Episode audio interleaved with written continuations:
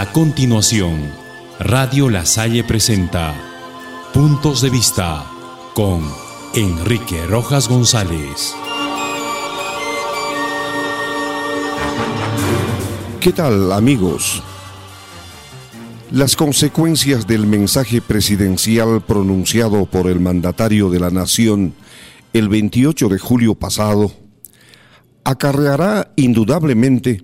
un sinfín de problemas que deberán ser resueltos con la celeridad que amerita nuestra realidad. En primer lugar, al concretarse el cierre impostergable de este Congreso plagado de tanta corrupción y contubernio, los peruanos sentiremos un alivio sobre nuestros hombros, porque al fin sentiremos que no podemos seguir manteniendo a tanto incapaz que pulula en el Parlamento, con los suculentos sueldos y las prebendas que todos pagamos con nuestros bolsillos, para que la corrupción siga viva, sin que alguno de nosotros podamos hacer algo para detenerla. Y es que el alivio que sentiremos todos los peruanos está basado en la certeza de que todos los parlamentarios cubiertos con la caparazón de una tortuga de Galápagos tengan que irse a sus casas y comenzar a buscar trabajo, aunque los montos y las gollerías que han percibido en todo este tiempo seguramente que les permitirá gozar de la vida un buen tiempo sin trabajar. Aún así, no nos importará más de la vida de cada uno de quienes se aferran desesperadamente a sus curules.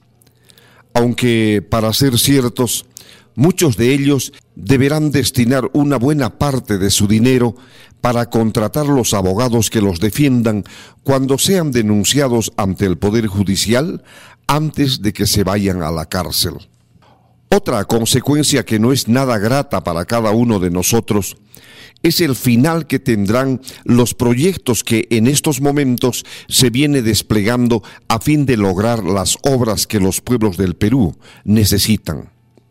En el caso nuestro, el gasoducto del sur, el Hospital Antonio Lorena y otras obras de envergadura que nuevamente quedarán para después. Quizá la consecuencia más inevitable sea aquella que está relacionada con las huellas que dejará esta decisión en el devenir de nuestra historia.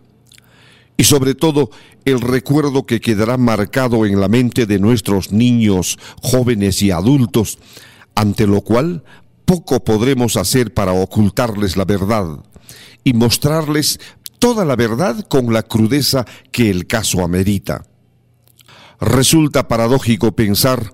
que si hasta hoy hemos bregado tanto para enseñar a las nuevas generaciones de que nuestras leyes y las normas que rigen nuestra vida diaria han sido dadas por gente capaz y honesta, que en todo momento han mostrado preocupación sobre nuestras vidas, mañana nos veamos en la imperiosa necesidad de contarles que aquellos que creíamos honestos y probos no fueron sino la caricatura de nuestra realidad, a quienes nos vimos obligados a sacarlos por la fuerza, por corruptos, por encubridores, por falsos y por realizar prácticas mañosas que les genere ingresos a costa de los dineros del pueblo. Nos veremos obligados a decir a nuestras jóvenes generaciones que poco saben de la política y de los políticos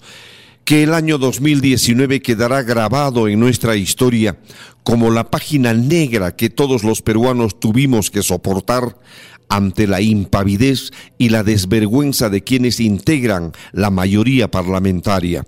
y de quienes también los apoyan, convirtiéndose así en el hazme reír de todos los electores que las obras de mayor envergadura quedarán paralizadas hasta que un nuevo gobierno asuma el poder con un nuevo y decente Congreso es evidente. Que el peso que hasta hoy hemos soportado terminará al fin de cuentas, lo que evidentemente es alentador. Que el recuerdo negro de todo lo sucedido sea algo que no podamos evitar dar a conocer a nuestras jóvenes generaciones es inevitable siempre y cuando tengamos la certeza de que, no hay mal que dure cien años, ni cuerpo que lo resista. Y por más que se aferren al poder quienes se ufanaban de ostentarla en los momentos más tristes de nuestra historia, ahora podemos dormir tranquilos, sabiendo que el ladrón está a buen recaudo y que la tranquilidad ha retornado al barrio para bien de todos los peruanos. Todos estamos convencidos que si se ha dado el primer paso para este gran cambio, ahora falta esperar el puntillazo final para acabar con toda la podredumbre que habita el Parlamento. Hasta mañana.